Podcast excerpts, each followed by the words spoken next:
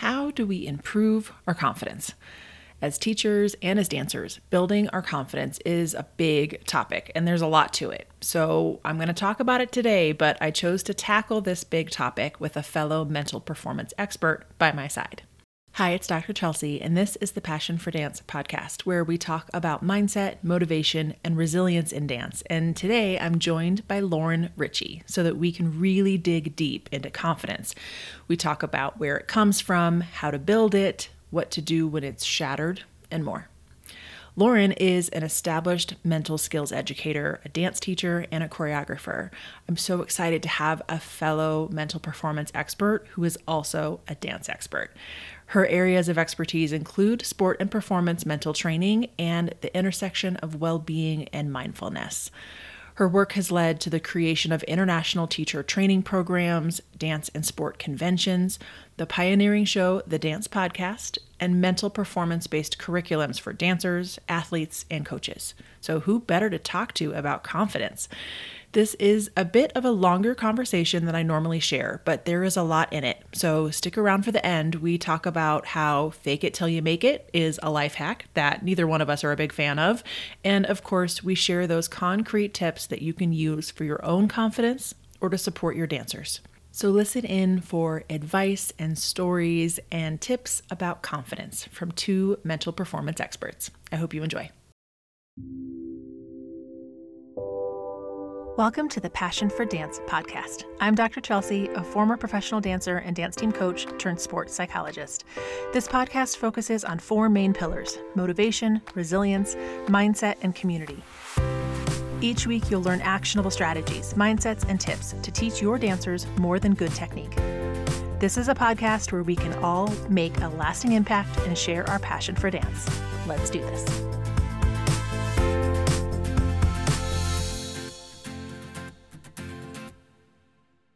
Hi, Lauren. Thank you so much for joining me today.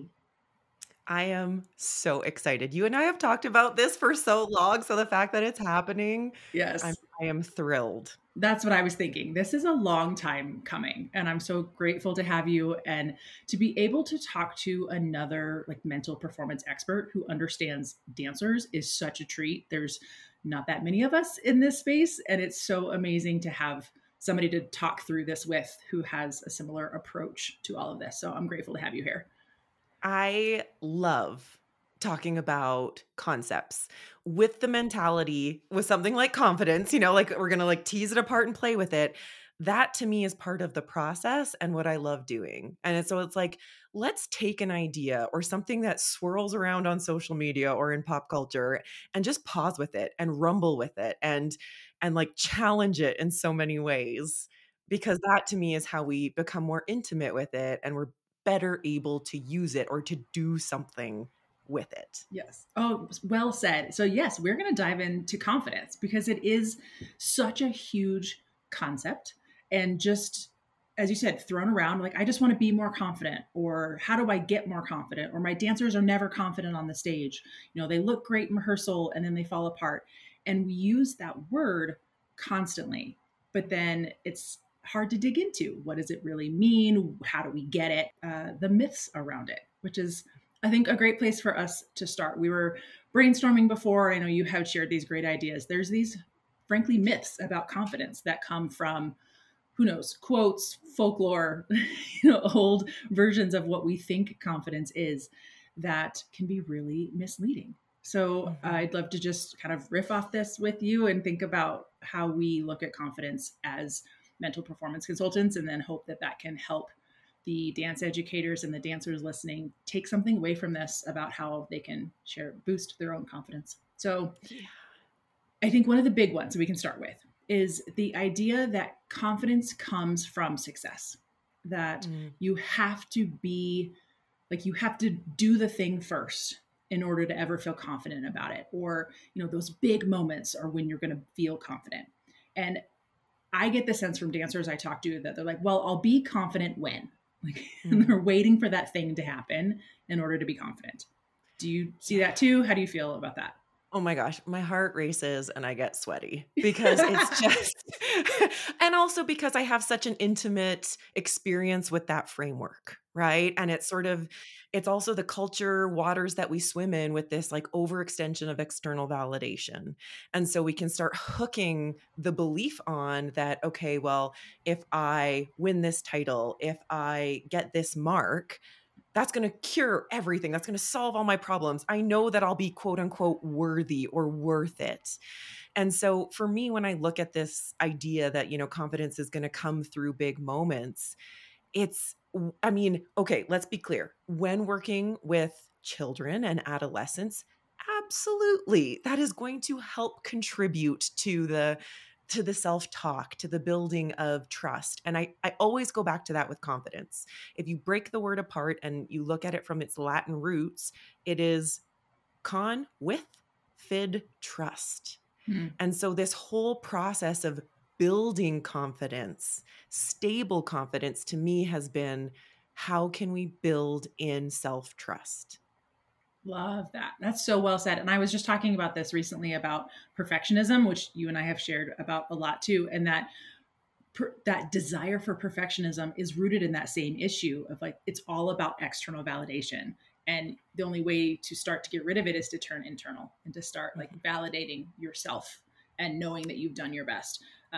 I love that you tied that with confidence. It is absolutely that root of self-trust. Yeah. I'm curious because two things can be true. We can have a moment that gives us a boost of feeling good and changes our self-talk. And also we build it on the daily. We build it in the very small mirror moments where we're looking at ourselves, asking, you know, ourselves, have we been integral? Have we done the work? Yeah. But for you, have you had a big moment or a moment when you realized you need more than a big moment in your own process? And it could be through dance. It could be through academia. It, like you have so many different parts of you, but I am curious if you've had sort of that experience. Oh, that's such a good question. You're going to flip it on me. Let's see. I'm trying to think of a dance one. Like an academic one comes to mind right away. I don't know about a dance one. I'm sure it was there. Now it just feels like a different life sometimes, right? Of the last time I was there. I would love to hear your academic one because we know we spent just as much time in academia. So true. So I think the one time I did have a really big moment that actually was like, okay, maybe I belong here. Maybe I can do this, was the dissertation defense, of having that big presentation moment and having that, like, I could answer their questions and I felt confident in what I was doing. But that was a thing like I'd been preparing for literally for years for that one moment. And I think as in comparing that into the dance world, we're looking for those moments to happen when you've been working on a routine for a month, or we don't think about the moment that, yes, that big confidence boost might happen, but it could be years from now. And don't wait for that. Don't wait for that thing to happen that long. But that was one moment where I walked out of there and it's like, okay, like I, maybe I do belong. And imposter syndrome still comes back, but that was if I had to pick a moment shift, that was it. Yeah. I love that you brought up imposter syndrome, because I think another myth of confidence is that it means you don't have self-doubt. Right. And this idea that like, you're not going to feel like an imposter, and that's when you know that you're confident.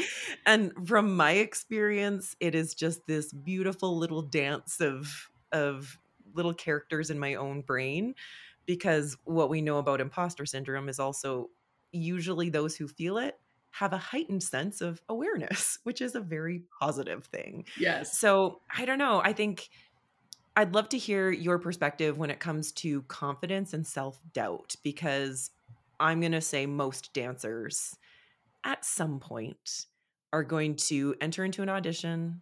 They're going to go into the finals. They're going to go into some kind of high stakes moment. And maybe there's a few whispers. Maybe it's a loud scream. But how do you guide both dance teachers and dancers to not let it be a reflection of their confidence? Right. I think exactly what you said, that it's the both and, that they can both be true. And the presence of a negative thought doesn't mean the absence of confidence. Having those moments, as you said, sometimes they're always there. And I think dancers feel like the goal, if I'm going to be confident, is to silence all of those thoughts. And that's, to me, not the goal. And I'd love to hear your thoughts on this too, when you're working with dancers, but I don't think the goal is to make those negative thoughts stop, because it's not how our brains work. We can't. And then as soon as you are like mad at yourself that that negative thought is happening, now you're just piling shame and blame on top of the negative thought. So I try to approach it as they are separate things, and that negative thought isn't a sign of a lack of confidence. How do you see it? Totally. It's, yeah, that sign of it doesn't mean you're not ready. It doesn't mean you haven't put in the work. One that we've been talking about is just the cell phone, as in now when the cell phone rings, we're very discerning about what call we answer, like whether or not we're going to give it energy, whether or not we're going to entertain it. And then whether or not we like decide to pick it up, it's like, do you have a conversation with it? How much time do you give it? And so for me, when self-doubt shows up, because again, when you're doing big things, when the risk is high, and I'm using most of my own life as that experience of like, yeah, you're doing something that you care about, that you want to do well. I think that that's the piece too, yeah. Is like, yes, of course there is that deep yearning. And also the way the brain works is just like, psst, like little negative critic. So to me, it's always, yes, that shows up. And what would you like to do with it? How much time are you giving it? And often it's that part of ourself that is looking for just a little love and compassion, mm-hmm. because you want to do well, the stakes are high, and it's going, I don't know we can do this. And it needs sort of that higher self, the motherly self, the prefrontal cortex, just to say, totally get it. And we're mm-hmm. going to be okay. Like, yeah. Just... I wasn't good, and this is a bit of that perfectionist mentality of like, I wasn't good at speaking kindly to myself, yeah. and that part of me. And so I know that that is a skill to be practiced, yes. and an actual, like, I know many people will draw out their self-doubt or their negativity monster. They'll, like, I have a full name for like the amygdala fear part of my brain. It just helps give it a little bit of space and distance to know that just because you think it doesn't mean it's accurate. When did that awareness get better for you and heightened for you, where you were able to say, this is a part of who I am and I can acknowledge it and I need to care for it rather than trying to shut it down? Were you still dancing? Was it after... much later than that? Yeah, for me, it came later, but only because really the conversation was never had when I was dancing. Yeah. And I don't say it with any kind of blame, you know, uh-huh. like it was a different time. Sure. Teachers didn't have the tools, these kind of conversations, these podcasts, they didn't mm-hmm. exist, right? So I think I would have had I known, right? Yeah, but and that's the beauty of, I think, where you and I share is like so much of the skills we share, so much of the support that we're trying to offer is because we know it can be helpful and useful sooner. Right. Yes. Yeah. So when you talk to dancers, do you have like, what's your framework, your approach to help them if they say, every time I'm sitting backstage for my solo and I start freaking out? What's the go-to approach for them? The go-to approach first is always breath, mm-hmm. and normalizing that should be your first stop. And we know it from a brain, right? Like we know it from a brain perspective, like a functionality. If your amygdala is like firing, if your fear center is high, if the emotions are high, that prefrontal cortex and that thinking brain just isn't there for you. Mm-hmm. And so it becomes a little bit of me saying it over and over and over again, particularly to dance educators, to normalize the breath work, to normalize the pause, to do it as a group. You know, when I walk into studios who the dancers refuse to close their eyes, like we're sitting in a circle and there's like a refusal to like close your eyes. To me, that signals that we're sort of in a high judgment, high fear environment. Absolutely. And so the more that we can normalize breath, that is the gift for dancers when they're taking tests, for educators and choreographers when things aren't going well on stage and it is not in our control. Like, let us prioritize this from a brain functionality space, right? Oh, that's so great. I want to clarify, because I know you and I can talk brain so easily. And I want to just clarify for people listening that we're talking about, you know, amygdala and prefrontal cortex and using those terms just because you and I both can. But the amygdala is that, as you said, fear center. Like it's what drives, it's our threat response. If we feel threatened, that's what gets activated. And so for a lot of dancers, the behind the stage moment feels like a threat. And then your emotion center is going crazy. The prefrontal cortex is the part of our brain that can make a conscious choice and decision, can plan things out, can have some impulse control. And when our fear center is heightened, the decision-making, slow down and think about this part is what's shutting off. And so everything you said is correct. I just wanted to take a second to clarify and think through that. That's why breath is so important. And people will just say, just take some deep breaths. But I think it's valuable to understand what's happening. We really are trying to kind of regulate that heightened emotion piece. And exactly as you said, normalize it so that this is what your brain's supposed to do. It's okay. There's nothing wrong with you. Yeah. And I think you nailed it, as in somebody says, take a few breaths. If you are in high emotion, and yes, take a few breaths, but this is where it's try not to be in the drama when you're trying to access the skill. And that's where the more that we can incorporate it very specifically, integrate it into our training and into the studio space. It's they have that tool and they actually, they'll use it. It's autonomous. It's all theirs to access at any point. Right. And so when I look at that piece around self-doubt and confidence, it's okay, you're not able to access all of the knowledge and the truth in all the ways that you're prepared and, all the support that you have if you're just in a bit of that, high emotional, at times panic state.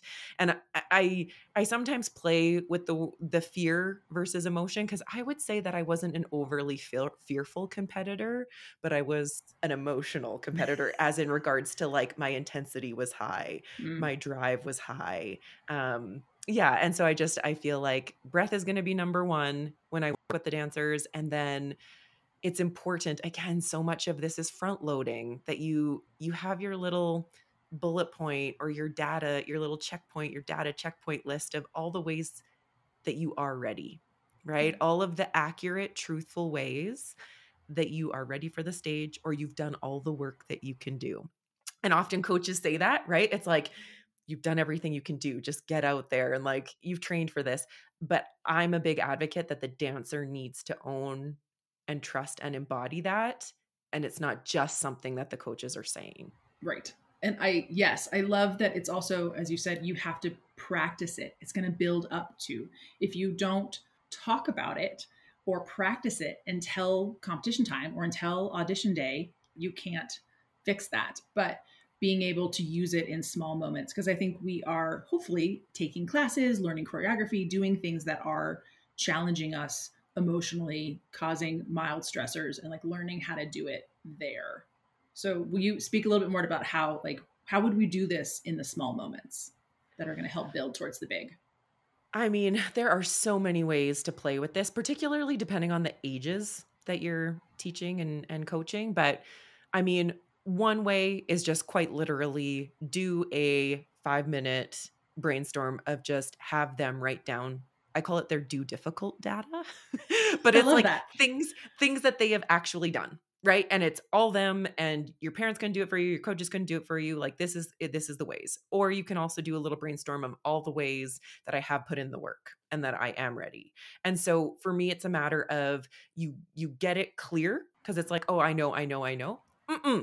I want all your I knows, the invisible I knows, visible and out on paper so that you can actually reflect on them and also call them up. And I think the big part of this is they have to be true. Yes. For each dancer or for each coach I feel all coaches could do this too. Right. Yes. It's those moments of how have I done the work? I know this to be true, or we've done the best that we can and it's not going to be perfect. And I still can stand strong in this was the best that we could do to prepare for this event. So there's some of that. I also really love the calling it out in the moment and overly celebrating when we are on track, or that was a big growth moment. Or, I've heard you speak about this so many times, right? Mm-hmm. Of just the vocalized celebration of what is going right. Yes. Because that data, when you look at the ratio the actual coaching ratio of corrections to celebrations or momentum or growth, it's not great. No, it's usually terrible. Absolutely. So from that aspect, it is a little bit where you don't have to change your class plan. You just have to be much more mindful and conscious of letting the dancers hear it, embody it, see it, celebrate it. So it also becomes true. Yes. Do you have any specific practices that you guide dancers or coaches through with self-doubt? I think, I agree, that kind of calling out, the celebrating the small wins, because you're trying to shift their awareness, like back to why this works. It's not just like, yay, give them a little, boost and happy feeling and dopamine. Yes, that's great. But it's also making them aware of all the good things they've done, because their brain is just telling themselves all the things that are wrong. And so we need to interject some of that positive more often, usually, especially for the perfectionist dancers or the self-critical dancers. So yes to that and more of that. But also, as you were saying, it has to be self-referent. At some point, they have to see it for themselves. And so being able to, as the teacher, not just constantly telling them, but helping them find it within. And I think just like we teach a physical skill, and I can tell you to pull up in your pirouette 50 times, but unless you remember to do it in the moment, like you have to own it, and you as the dancer have to embrace that.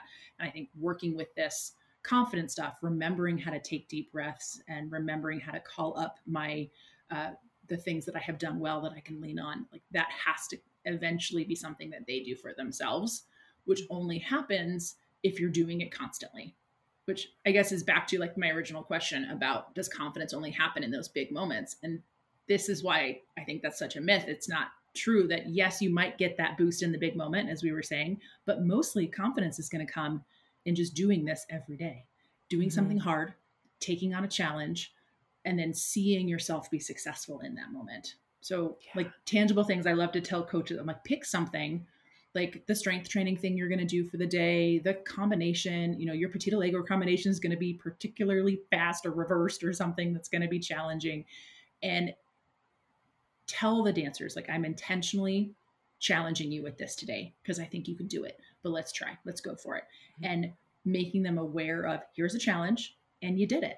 And if they didn't do it, that's fine. We didn't get there today. We're going to come back to this combo and try it again tomorrow. And helping them know that challenges are good, know that mistakes are okay in that moment. And then through noticing the wins along the way. So, and when I hear you speak like that, I give a giant hug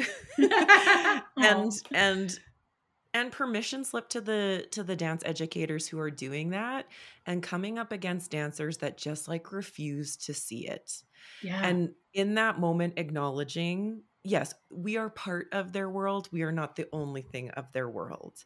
And so depending on other adults in their world and the voices and the language they use, the recognition that they are so bombarded with perfection and messages throughout, social media and just like a cultural context, that we are still like, I'm cheering everyone on to like stick with it and stay with it and stay with them. And also recognize that like there's maybe going to be some dancers that are doubled down. I actually had a therapist say this to me once. Ooh, this is revealing, but she was like, there's nothing that I can do if you are committed or always just a little more committed to hating yourself. Oh, wow. Yeah. And you're just like, oh.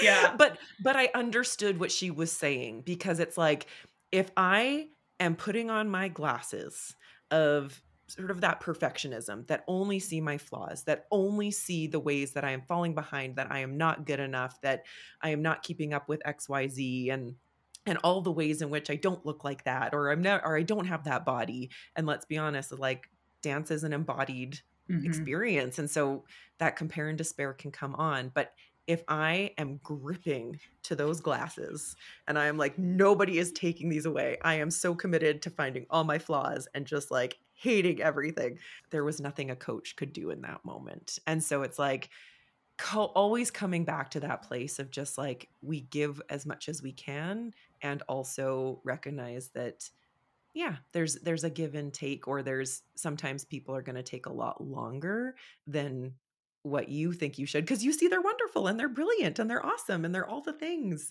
And so I just, yeah, I give a lot of compassion, because I think we've all had, you know, relationships with some of those dancers who you wish you could just give them your eyes. Like, I wish you could see me through your eyes. And yes. It's just like, that's not how it works. Right.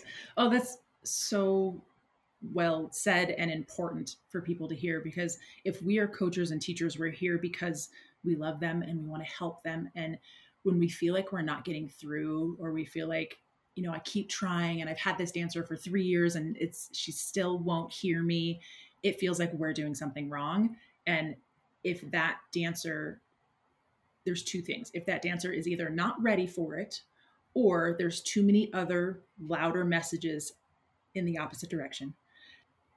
You may not be able to get through for a while, but that doesn't mean to stop. As you said, like, just keep going. And I've heard from some dancers, it's like, in the time that I was with them, I didn't think much changed, but then I might hear from them, you know, 4 years later, they've graduated college, they're on their, you know, first jobs, they're a mom, and they come back and they're like, I'm thinking about things differently now than I did. And I couldn't hear you at 16, but I hear you at 26, or I hear you, you know, and like that's what I try to hold on to as the educator. When you feel like you're not getting through, your work still matters, and you're still, you may be one positive voice in a sea of negativity, but keep doing it. Yeah. And I mean, I think that also loops into a coach's confidence, right? Because you're searching for an outcome or a result. You want this dancer to be more confident. And in those moments, yeah, you're starting to attach it to things that just aren't totally in your control. And so when I had a moment where I was kind of reflecting on my own confidence journey, you know, just because it's not stable. Maybe that's another thing. Maybe that's another myth. Right? Yes. Agreed. Like, I think once you have, the myth is once you have confidence, you always have it. Like, yeah, that's just wrong. I will just be blatant and say, I think that's just wrong. I think we can make that claim, right? And it's situational, and it can be conditional. And I know for me, like, certain people I feel really confident around, and then someone walks in the room and I can feel my energy shrink a little bit. And I'm just like, God, what is that? Yeah. What is that? And so when I look at my own sort of, if I'm looking through myself with love, it's like, are you in your values? Right? Like, first and foremost, am I in my values? This would also insinuate that people have taken a moment with their values and that they're clear on those pieces.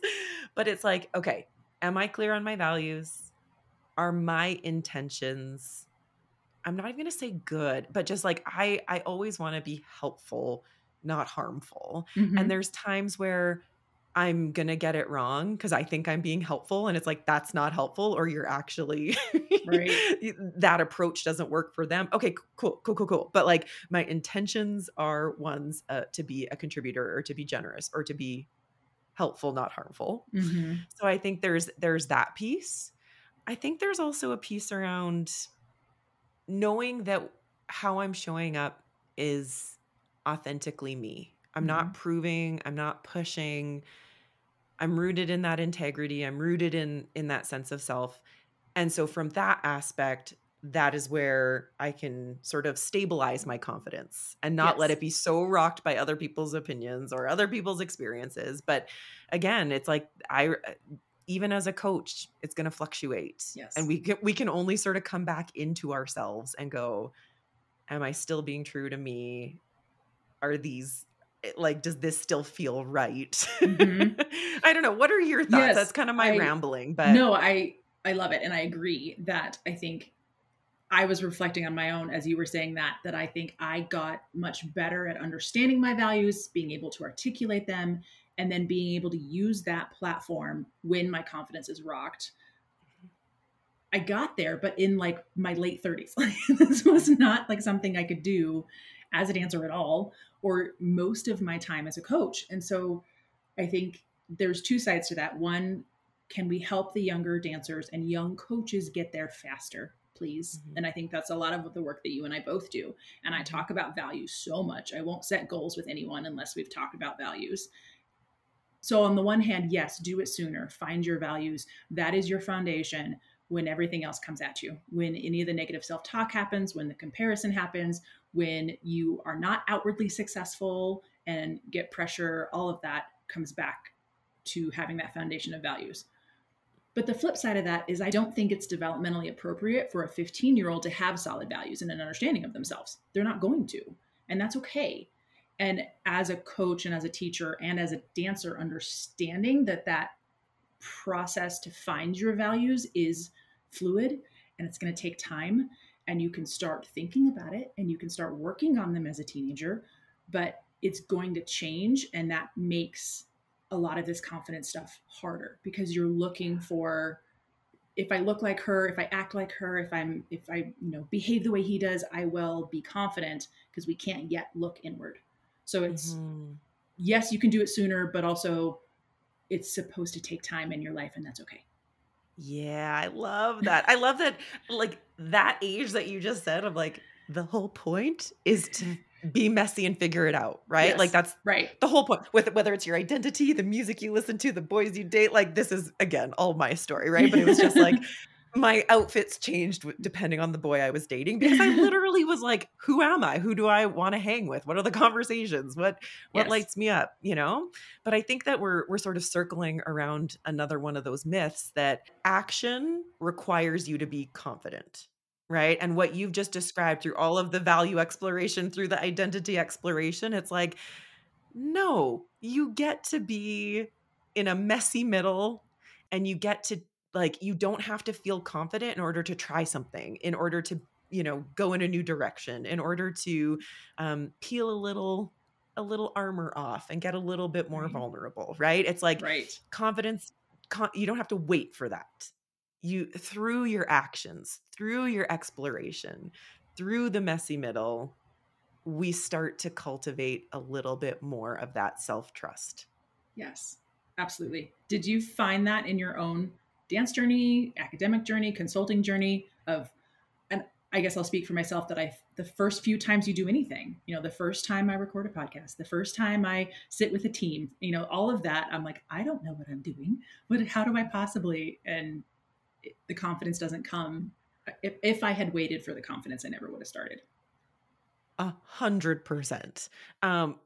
The funny story this week was I have a friend who's also a dance educator and a dance program director. And she sends me this little voice note, and she was like, okay, so I show up to my son's high school fashion show. This team of well-intentioned teachers has all these LED lights, and nobody knows how to set them up. And so she like rolls up her sleeves, and she is now lighting the fashion show. And she just laughs and goes like, I didn't know I had that skill, or that was such a skill I had developed so much confidence around. And I was like, This is how it works, right? It's like, you don't know how to do something. You have to figure it out a bunch of times, throw yourself in, I don't know, like wrestle with it, do it poorly. But eventually there's a moment where you're like, oh, I guess I do know how to do this. Or there's just that like slow build.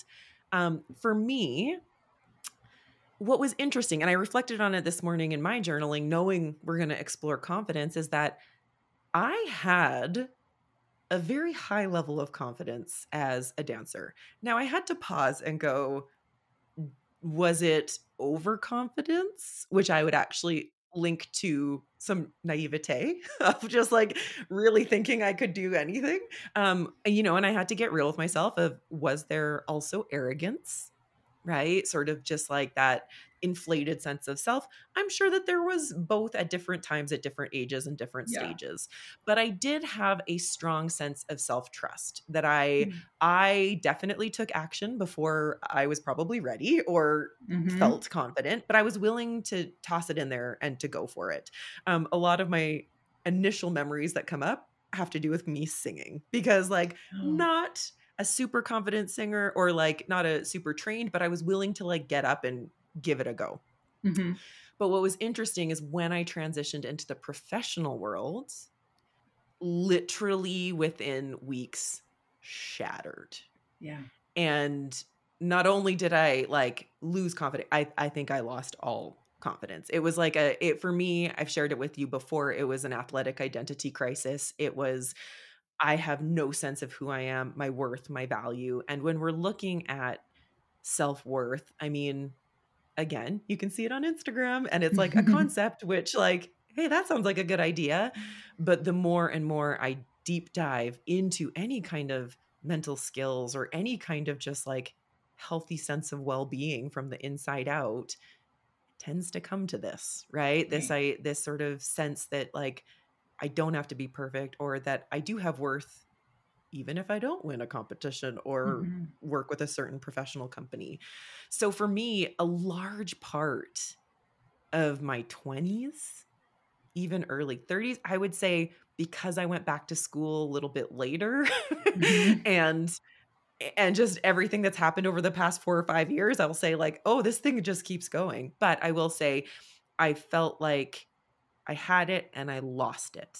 Yeah. And so much of this journey has been, how do I reconnect or find it, but in a way that's true and stable and not dependent on the keynote speeches or the magazine articles or the social media followers, because that's a tasty little trap. Right? It could be so easy to want to hook self-worth onto those again. And so for me, confidence, it's so curious to me because I've had so many different experiences with it and what rattles it or what makes it super fragile. Right. Again, I go back to, yeah. No, I was going to say that I appreciate you sharing that and being open with it, because I think it brings up the point that confidence is domain specific, or it changes depending on our context in life. And we, again, assume like, oh, if I'm a confident person, I'm confident in everything I do. And we're just usually not. Even, think about academics of if somebody's like, oh, I'm not good at math. But if we go into English, I'll raise my hand and I'll talk and I'm fine. But in this other class, I can't do it. And, or, in dance, I'm super confident if we're doing hip hop, but as soon as we go do a contemporary, I shut down and I'm totally not. And that is normal. And that, as you were saying, when your context shifted to something that was completely unfamiliar, that's when confidence is often shattered. And same for me, it's like the first, time you do something in a new context, you have that sense of like, I have never been here before. I've never done this. How could I possibly have that self-trust? And even on a micro level, I was talking to dancers just a week ago who were getting ready to go to the national championship for the first time. And they were like, we've never been here. We have no idea how to do this. We can't compete at the national level. And just talking about like, again, going back to where have you been successful before, or what can you lean on? And it's like, you have done something new lots of times. You haven't done this new thing, but you've done something new and you've been successful in that moment lots of times. What are those things? And that's something that's helped dancers. And I think it helped me in a lot of those moments of like, no, I have never lectured to 400 freshman college students. Okay, this is terrifying. How am I going to do this? But I can also be like, what else have I done? I have given big speeches before. I have taught before. Being able to lean into the things that you have done, building the self-trust, even when you're in a new context. Love that. And I think that you're also getting at another myth that extroversion is confidence. Yes. Just this, like, I think that I am an extroverted human. I came out of the womb leaning that direction. Yes. There's VHS tapes that point to purity.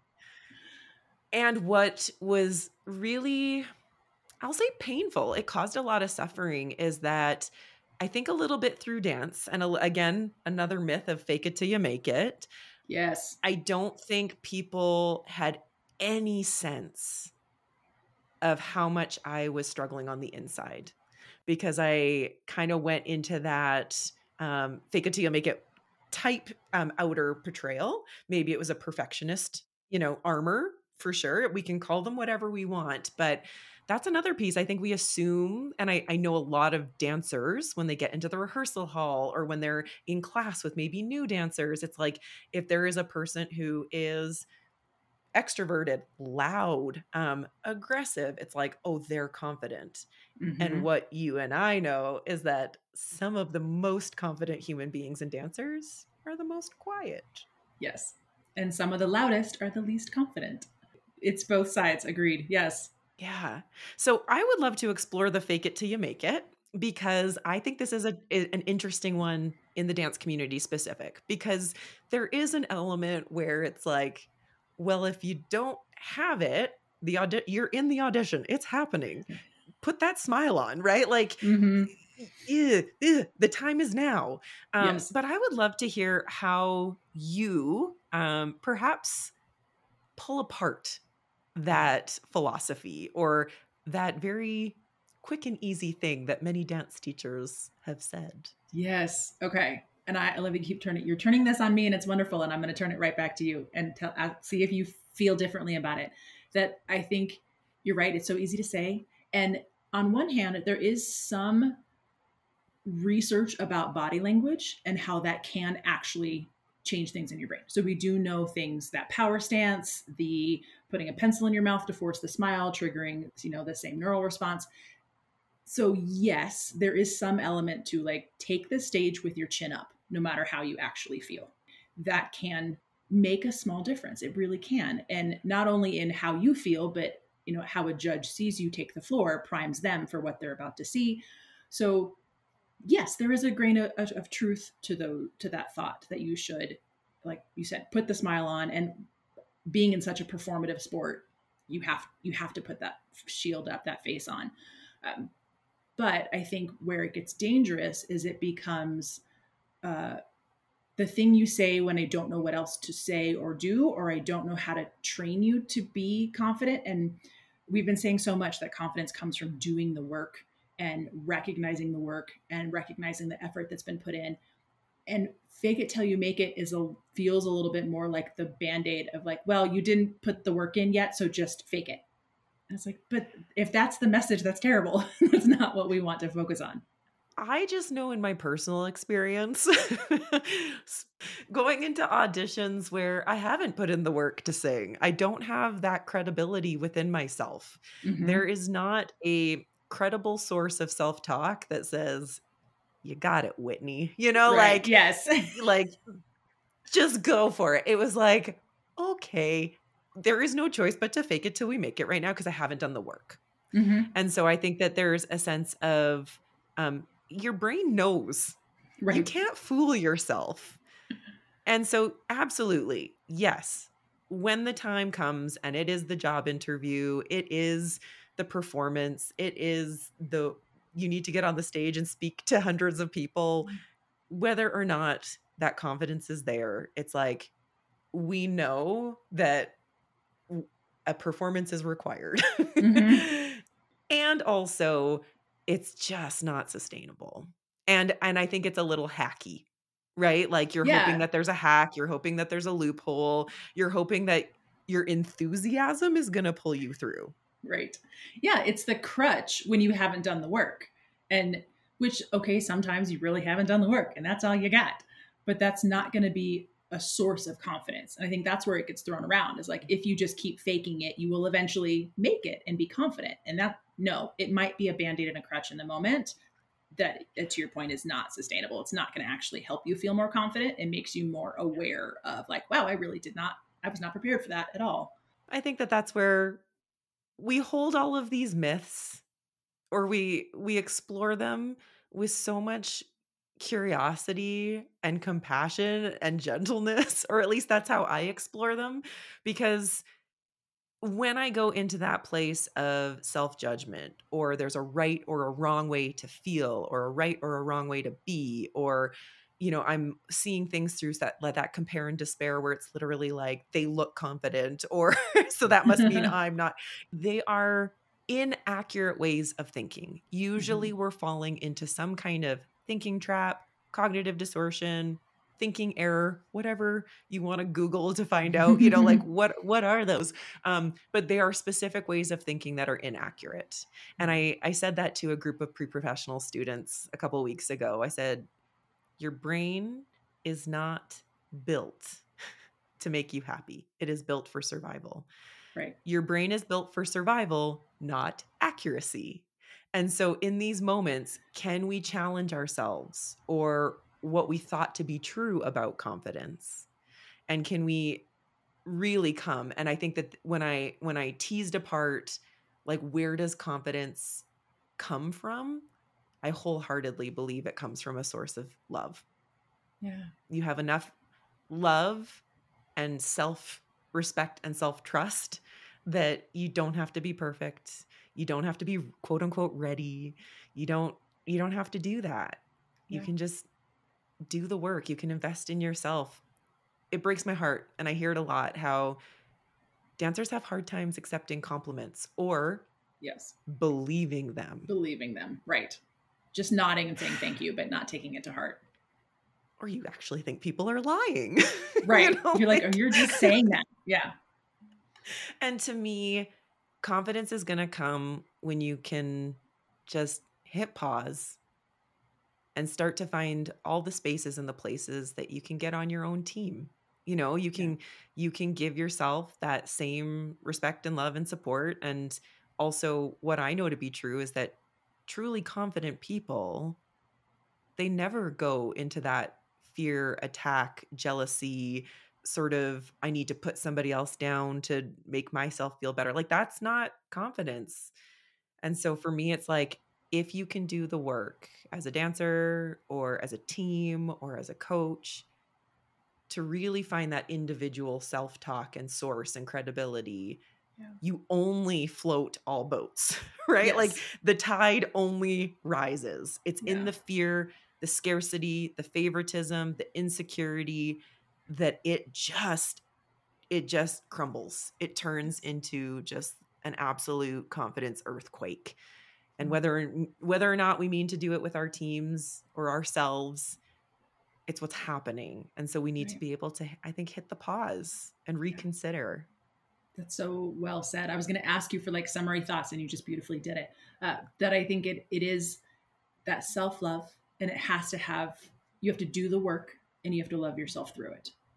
And then for us as coaches, we have to do that. As educators, we have to continue to do that.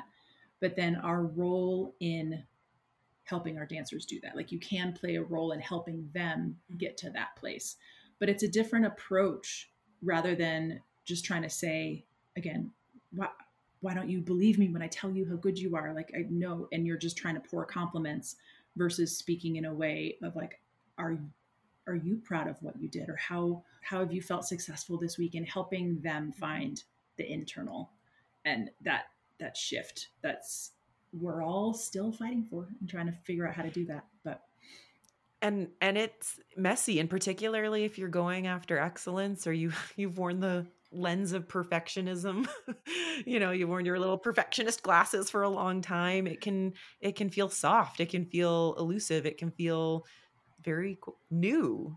Right. And yet I think when I look at it from the coach's perspective, because I always remind dance teachers and educators and coaches, like, you're not a therapist or a counselor or a psychologist, nor is anyone expecting you to be. And actually, if you feel yourself leading into that role, you should probably hit pause, right? So like, remembering that we influence the confidence of the team through the thoughts, words, actions, very intentional exercises, purposeful challenges, right? Like, that's our domain. Mm-hmm. And so we have to be able to, whether it is recording your class, recording your voice, quite literally asking dancers, like, what is it like to be coached by me? Or how could I help your confidence? Or is there something that I do that diminishes the confidence? And it can be anonymous, right? We can tell pretty quickly, are they searching for external validation, right? And we can give them a little bit of that, but also like, okay, yeah, we're working through it. But the amount of dancers that have shared how devastating favoritism is, mm-hmm.